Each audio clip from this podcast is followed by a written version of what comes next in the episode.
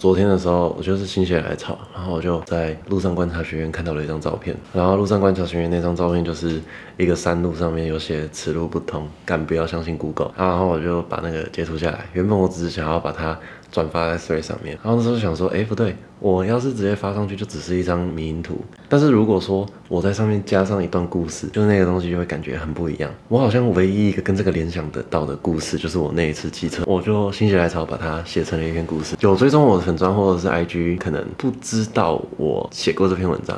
但是他们有可能可以看到这边 podcast 节目啊，就就算你是看过这个故事的人，就是你可以再听一次。那那个故事是发生在我大学二年级的时候，中间我有做一些小修正。我们那时候骑的路段并不是山路，它还是非常的暗。那天我们其实是去垦丁玩，然后好像住三个晚上还是两个晚上，寒假的时候。然后我们那时候干了一件很白痴的事情，去垦丁的第二个晚上，我们居然骑回高雄，刻意骑回去。傍晚的时候，我们就骑回高雄。我记得只是为了吃一个牛肉面，然后我们就把那个牛肉面吃一吃，然后就想说。哎、去看个死侍啊！那时候死侍第一集，然后我们就把史诗看一看。在骑回去的路上，就是刚骑骑出去第一个路口，就看一下手表，我操！十二点了，然后再看一下导航，哎，如果骑到垦丁那个饭店大概是三个小时，骑到后面大概一个小时过后就干累了。其实身体上还好，不用很累，因为那时候很年轻，那时候才十九岁、二十岁。我就想说啊，没差，反正就就骑。其实只是心里无聊了，因为后面有一段路就是都是直走，骑去垦丁的路上其实就是直走，而且我已经骑过很多次了，所以其实也不太需要看导航。但是到后来的时候，我们快要到我们住的那一间东岸的民宿，垦丁有分两个区块，就是东边跟西边。那如果是住在东边的那一边的话，是比较少，那边的民宿跟观光饭店比较少，那边的民宿跟观光饭店又是另外一个独立的区域。因为当时是冬天，它不是旺季，很多小民宿它不会营业。这边的沿路上，我们会有经过一整条路就全黑，就可以看得出来那边是民宿，但是他们没有营业。其实一开始会害怕，而且害怕的时候是在一开始他们那边产业道路就还离垦丁有一个小时车程，就刚好就在车程，车程啊，或者是说就是这一些产业道路就很多农田，那些地方其实已经怕完了，就已经觉得干就这样子而已。骑到最后，因为就只剩可能二十分钟了。那一个二十分钟的地方，它有一个新拓宽的一个跨海大桥，它那边就是离都市更远。但是如果不走那边的话，我们可能要多绕十分钟。那时候我们只想说赶快回饭店，那我们就这样骑骑骑骑骑，其实就已经麻木了，就是因为我们就是很大灯打开，靠着大灯，只有大灯的路啊，连月光都没有。那天晚上超级暗。我记得我们那时候也是偶尔会听导航，因为偶尔偶尔会有一个那种可能左前跟右前的两条，但它其实两条都算是前进。那我们就这样直走直走，这样一直骑，偶偶尔听一下导航啊。那时候是把导航的声音放扩音，而且我们没有骑很快，所以说其实把手机架在我的肩膀上，是我们两个都听得到。就中间有一段，它就是向左转。那你知道导航听到向左转，我们就可能准备要左转。在我快要左转的之前，我就觉得奇怪，好像哪里怪怪的，但是我也我也说不上来。进击的巨人他们用立体机动装置在那边飞来飞去，他们会在立体机动装置飞来飞去的那个过程中跟人家说。刚刚利威尔兵长怎么样怎么样，然后那个巨人怎么样怎么样，干他们可以想十几二十秒的那种对话，甚至是可以彼此这样对话。那就想说干怎么可能？那个飞上去，那个绳子这样收回去，大家可能一秒一秒钟就结束了。有些时候在这种紧要关头的时候，他即便只是一秒钟，那个一秒，你的脑中其实会想到很多事情。那我当时大概就是感觉，从我打方向灯到我意识到不应该走那条路的时候，两秒钟吧。然后为什么会意识到我不能走那条路？是因为我发现有一个很不协调的感觉，就是他叫我们往左走，可是右边那一条路是一条很宽敞的大马路，然后他接着会。上一条桥，我很确定早上我走过那一条大桥，然后是我们从饭店出来要往屏东，就那个桥是我们必经之路。然后我想说，干怎么会叫我们走左边？然后那时候只想说导航应该讲错了，然后我们就是没有理他，然后就把那个。方向灯打正，我就没有往左切，啊，我们也没有往左看，因为左边那一条路是完全漆黑的一片小路，那那时候也没有多想，反正就这样骑过去。我记得是骑到桥上的时候，其实我就完全忘记刚刚那件事情，大概过了可能就五秒钟左右的时间吧。我就看海，然后看左边，就是虽然看不到什么东西，但右边有海，海面上会有一点微微月光。过了五秒钟左右吧，那时候我也听到，就是我一开始我以为听错，但是我一后来就听到，就是向左转，向左转，向左转，向左转，就这样连续飙了大概十几句吧。你要是走错路的话，它一定往南。在五百公尺处向右行驶。那个时候他是连续飙了十几次向左转，向左转。我那个时候觉得，哎，怎么会这样？那时候我甚至完全没有往恐怖的方式去想到。后来我们有点，我们两个人就有点默契，都没有讲这件事情。他都都没有跟我讲说这件事怎样，是我们两个有一个默契，就一样继续骑，然后我们就骑到终于到我们的那个度假村了，把车停到地下室，然后我们就坐电梯上去。地下室到一楼之后就有饭店员工，放轻松一点。然后那时候我们才开始讲，他他就跟我说，哎、刚刚那个一直说向左转向左，我就说我知道。后来是隔天早上吧，第二天我们还是有继续待在那边，我们是到第三天才退房。早上我们睡到中午，然后我们在大概中午的时候，那时候最热最热的时候，因为那时候那时候很冷，骑到了那当初叫我们左转的地方，龙头这样直接骑上那条小路，然后就是骑了大概也是骑几秒钟而已。就是一个转角处，不远处一坨坟墓，真的是一坨，就很像是路边的那种，不知道怎么形容哎，就很像乱葬岗嘛，就是感觉是很久很久没有人去的那种小坟墓，大概就是这样子吧。就算我们以科学的角度来讲也好，就是等于是科技系统的错误，让我们导航在半夜三点多的时候会走上一条很危险的没有路灯的那种小路，也不是想要怪力乱神，就是我以前一直以来都是所谓的就是我们不可知论派吧，就是我们不会去定义。我不知道的东西，这个可能是妈祖啊，这个可能是佛祖啊，或者是这个可能是耶稣啊、阿拉，就是我知道了这些宗教文化，这个东西毕竟可能不是我们人类能够了解啊。就像是有一部影集里面中间有一个作家，他讲过一句话，他说西元一世纪的人他们会看到日全食，吓到心脏病死掉，那是因为他们当时不了解月亮为什么会不见，他们会觉得是可能上天在惩罚他们。那现在我们会对于这些鬼啊、这些什么神啊、这些超自然现象，我们哇好可怕，我们会觉得这个故事哇好麻，我半夜不敢上厕所了。这有可能是因为我们对于这种东西不了解，有可能这些鬼啊，这些什么东西，它可能是什么维度啊，或者什么次元空间，就它有很多的宇宙的概念，所以就是这些东西是属于一个我们尚未理解的。你可以去感受到这个东西会不会伤害到你？那这是我在体悟了很多事情之后所了解到的事情。今天我录这个节目，我可以再再跟大家讲第二个故事。这一个故事让我学会记录我。遇到的事情，因为第一件事情好，你你如果愿意听到这里，可能你你可能是我追踪者，或者是说你想要尝试找到我的语病，然后攻击我，就是说这个是假的，也也无所谓。我相信应该会有这种闲人都都会有，但无所谓。就是说你你愿意听到这里的人，可能就是你对这对这一集节目可能有一些期待。好，那无所谓。我就是跟大家说，第二件事情是，呃，他让我学会在事发的当下用文字把它记录下来，因为我自己是一个蛮擅长文字表达的人。所以我会习惯在遇到事情的当下用文字把它记录下来。第一件事情，你可以说它最大的破绽是我没有任何当时那个年度的文字记录。嗯。所以确实有可能是我自己记错了。但是第二件事情是我百分之百相信我自己的所见记忆。嗯。因为我当时我把那件事情用文字写下来，然后我传给了我当时最好的几个朋友，还有我家人，我就用文字跟他们讲发生了什么事情。好，第二个故事是发生在我大三那一年。大三，然后那个时候我的那个时候的女朋友她在，呃，我在中北部读书，那然后那个时候我那时候女朋友她就在那个啊就在苗栗，就在苗栗的一间顶好超市打工，然后那个苗栗的顶好超市它是在一个呃。因为苗栗毕竟是乡下，但是它有一个市中心，那个市中心就是有一些商店街之类的。Uh. 那那间顶好是在一个 shopping center，就是一个购物小购物中心，只有一层楼的小购小购物中心。它二楼是网咖，然后一楼的话就是呃一条走道，走到中间那一条走道的呃两侧就有很多小商店。那你走到尽头的话，就是一间大间的顶好，而且就结构很简单的一条就是长方形的一个小购物中心。啊，那时候是我们都习惯他们。他们开到十点打烊，就那间顶好，十点之后会打烊。然后打烊之后呢，那个购物中心的铁门全部都拉下来，就是呃，只有店家会在留在里面盘点货物，会干或干嘛的。对，我我们那个时候就是有一个默契，他上班表定时间是到十一点，那十一点之后他们就会从侧门离开。那我十一点就是会在侧门等他下班。他们侧门在什么地方？他们侧门旁边有个停车场。嗯。那个停车场是一个呃，就是你可以月租。然后就附近的居民会月租那个停车场，哦，然后我就会在那个停车场等他。然后呢，我那天等到等到蛮晚，但就是说他没有准时下班，他们在里面可能货很多在盘点。然后我等货的时候嘛，我就是等等他，不是等货。等他的时候，我就是在外面坐在车上玩手机。然后我我那时候很喜欢玩一个游戏叫《皇室战争》，我就坐在那个车上这样子玩手机。然后那一天就这样很平淡，就这样玩手机玩了十分钟吧。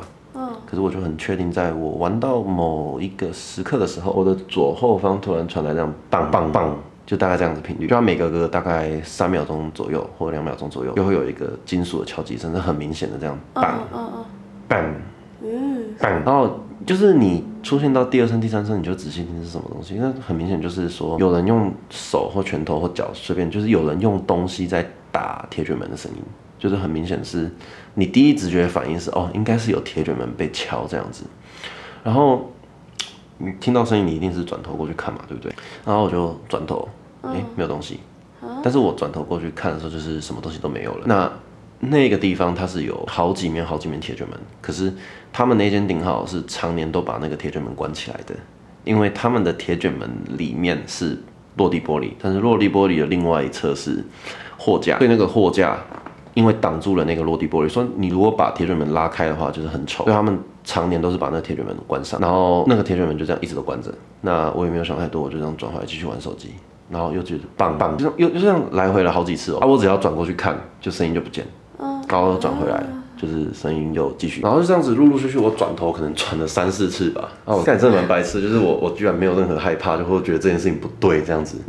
我当时就哎干三小，为什么为什么那个铁卷门会会有声音呢？啊，为什么我转回去又没了这样子？我就是只是觉得哎怎么会这么好笑？然后我就继续玩手机，玩一玩那个铁卷门声音不见了啊，我也没有想说哎为什么会不见，我只觉得哎不见了。好，然后我就继续玩，我就没有理他。接着呢，同样发生那个铁卷门碰撞的那个地方，又传来第二个声音，第不是铁卷门碰撞，是的那种声音，就是猫叫声，你知道吗？Uh huh. 就是很明显的猫叫声，但是你可以清楚的分辨人类学猫叫的声音跟真正的猫咪在叫的声音，你听得出来？对。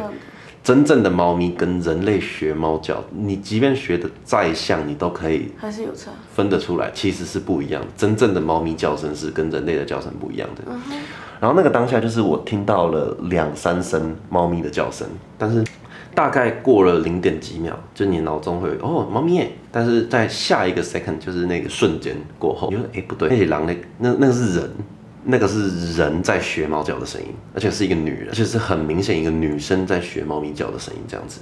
然后大概叫到第三声吧，是连续这样喵喵喵这样子，但我没有那么白痴，他学的蛮像。然后我那时候哎，超小，然后也是把头转过去啊，一样就是没有东西，就是空空如也，一片空旷。因为那天那天车子蛮少的，然后路灯这样打下来，就是那个地方是真的一片空白，一片空的啊。然后我就想说，哎，奇怪，为什么会有猫？还是我听错了？然后我就把。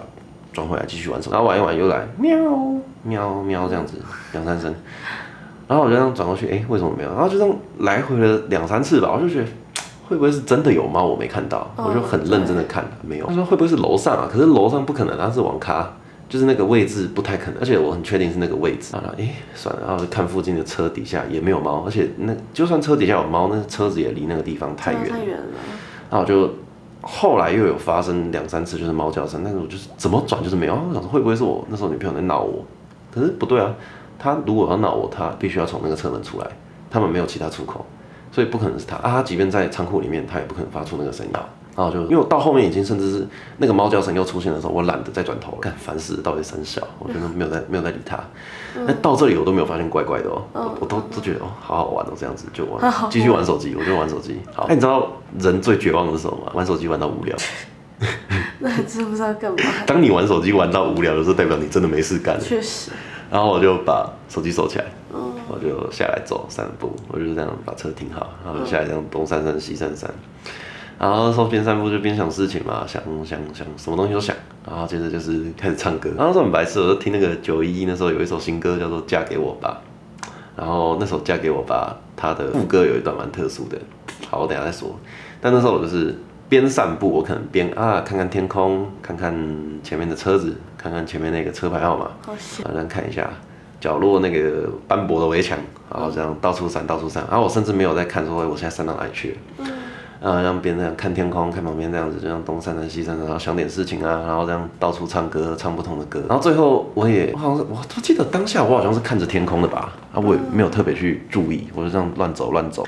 然后那时候刚好刚好刚好，我就是很无意识，甚至我也没有脑中意识到说我现在在唱什么歌。但等我意识过来的时候，我发现我在唱九一一那首《嫁给我吧》。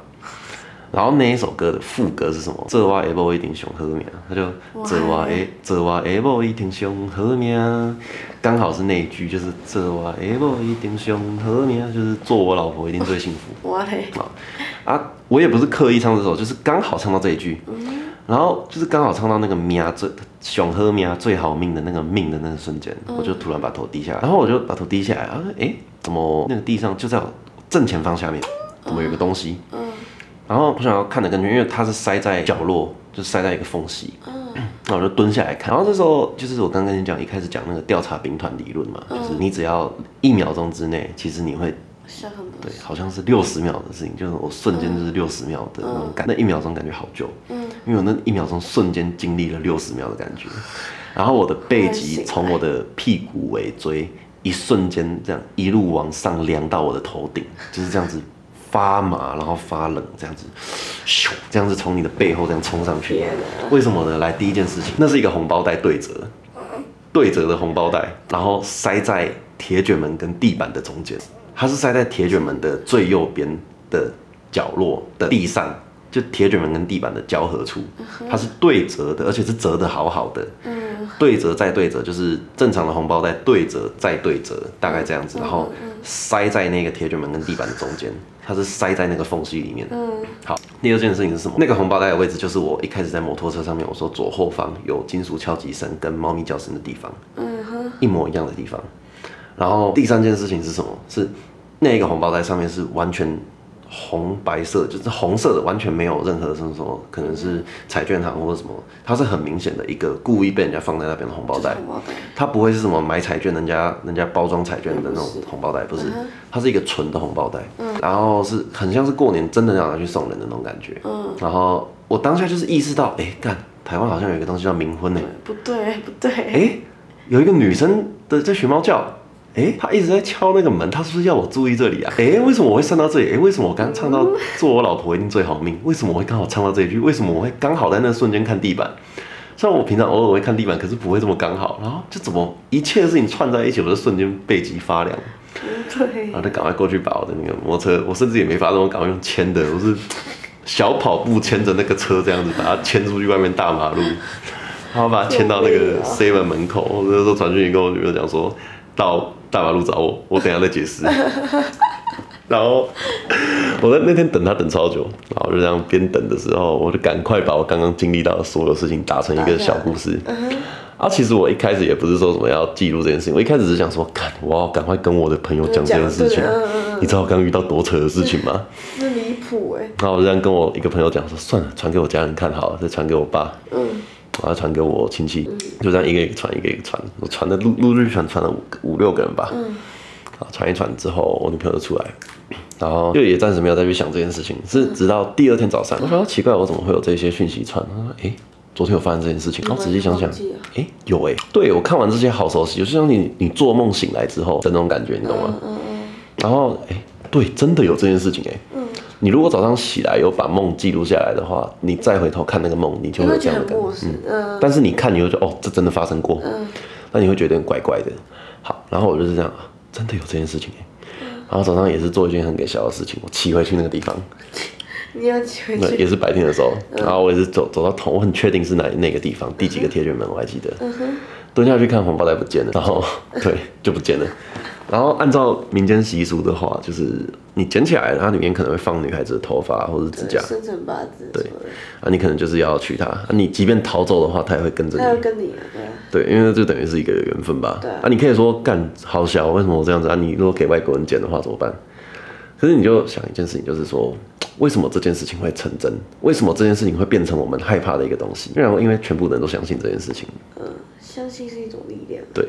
你就就我这我后来体悟到一件事，鬼最怕什么，你知道吗？没有人想。对，你不怕他，鬼最怕你不怕他。就假设我我是一个恶鬼，我我我我是一个厉鬼，然后我要弄死你，我害你出车祸，断了一条腿，然后我我我害到你家破人亡，我害你没工作，我害你的那个银行，你把钱全部放在某一间银行，这银行倒掉了。嗯。我这样子弄你，对，我这样弄你，弄到你的人生完蛋了。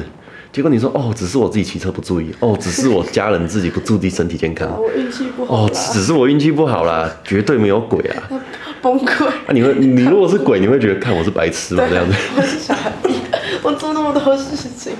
你有看过那个怪兽电力公司那个麦克华斯基大眼仔有两只眼睛的那个照片吗？就差不多这样子，那个鬼就哎干我是白痴吗？小丑吧。然后就是鬼最怕就是说你完全不相信他。这是我我相信的事情，所以就是之前我听法轮功的那个有一个节目，他讲解法轮大法的那种东西，然后那个法轮大法的人就讲说，为什么东方人不会怕西方鬼，不是说不会怕，而是说不会感到真正的恐惧。那为什么西方人也不会怕我们东方鬼？就像是那些老外，他们不怕捡红包，或者说老外不会怕说到台湾的包包之类的那种感觉。不是说他们完全有防护罩百毒不侵，而是说相对来说比较困难。嗯，因为我们没有相信西方的那一套鬼神的观念，嗯，我们是比较偏向东方的这一套的道德观念，嗯哼，还有鬼神的观念。那西方人来东方也一样，嗯，就他们对于这些东西是陌生，比较不了解的。对，但不是说他鬼就或神完全跟他们没有影响，就只是说可能连接比较浅。嗯，当然，如果他们改变了完全的观念去相信这个东西，可能又会有另外的一样结果。嗯。总之就是说，你越多人相信一件事情是真的，它就越可能是真的。嗯，就像是说，你说捡红包好了，越多人相信捡红包是真的，那捡红包这件事情可能对就是真的，就它可能真的就会发生。嗯，所以你就会想说，哎，为什么全世界好像就只有台湾说什么半夜路上有红包不可以捡？那可能就是说，当时那个年代很多人相信这件事情，那这件事情可能就真的有办法透过什么法术啊或七七四九天让它成真。嗯，可是现在的。文明社会，大家就觉得这件事情是不可能的，就越来越少人相信这件事情，所以这个文化就越来越的弱。嗯，但不代表说这个东西不存在，或者说这个魔法就会失效。因为假设施法的人，或者是说捡到的那个当下，我也会觉得哦，看好恐怖。对啊，我娶到女鬼了，那这个东西就会成立。就是有相信，嗯，而且大家相信它的规则是什么，就就是什么，就是什么，就像是说，呃。棒球为什么在台湾跟在美国就规则是一样的，但是一些潜规则其实双方这两个国家文化是不一样的。嗯，就是棒球有一些可能潜规则在台湾在日本是不一样的，在欧美国家在在在日本韩国他们的潜规则对会有不同的潜规则文化。嗯，就是因为不同的东西在不同的文化会有不同的信仰。嗯，所以就是说捡红包这个文化那。呃，他在台湾为什么会再延伸多一条规则？就是说，你捡了以前可能会有一群家人把你包起来，把你把你绑架，要强迫你娶那个女鬼。嗯。那你就想说啊，我跑走不就好了？嘿嘿。嘿嘿。可是为什么会新增一个 additional item？就是会有为什么会有一个新增的项目？就是你捡到了，你可能下辈子还会被跟这样子的概念。嗯。就你等于是捡到这个东西，它新增的一个条约就是说，即便你跑了也一样。所以我觉得是说，越多人相信这件事情为真，它可能就真的会为真。嗯。所以就是这一切的事情，就是让我学会要记录我所遇到的这种可能比较超自然现象的一些东西。嗯，因为往后的日子，其实我就这样一路平安，直到去年年中。在这之前，其实我就真的真的再也没有遇过什么恐怖的故事。正常。对，就是这样很顺遂，很顺遂就麻瓜。然后真的是当麻瓜，当不懂这些东西的人是很快乐的。嗯，那这一连串的事情就是让我学会记录。那后面我也就是透过文字的方式记录下了非常多非常多的这种奇怪的故事。嗯，然后我就觉得说，就是这个东西我也不会特别去宣扬，就是说啊，全部人都来听我讲鬼故事这样子。嗯，因为就是可能资讯它是有重量的。嗯，那我就觉得说，那就缘分吧。那。既然我有这个机会写第一篇故事，那又满了一千赞，然后就录这个第二个故事。好，那如果这个东西发出去，大家听了喜欢，就到我的那个 thread 上面，那就叫杜芬舒斯博士，你就看我的 thread 的第一行第一支顶置的贴文，就是每满一千个赞，我就会发一篇鬼故事，然后就会用就是节目的方式去去把它讲出来。那这一集就是这样录的，很仓促，甚至开头根本没有自我介绍。确实，对对？好啊，就。欢欢迎收听我的节目，对对，好，你可以叫我博士，或叫我杜芬术士，都可以。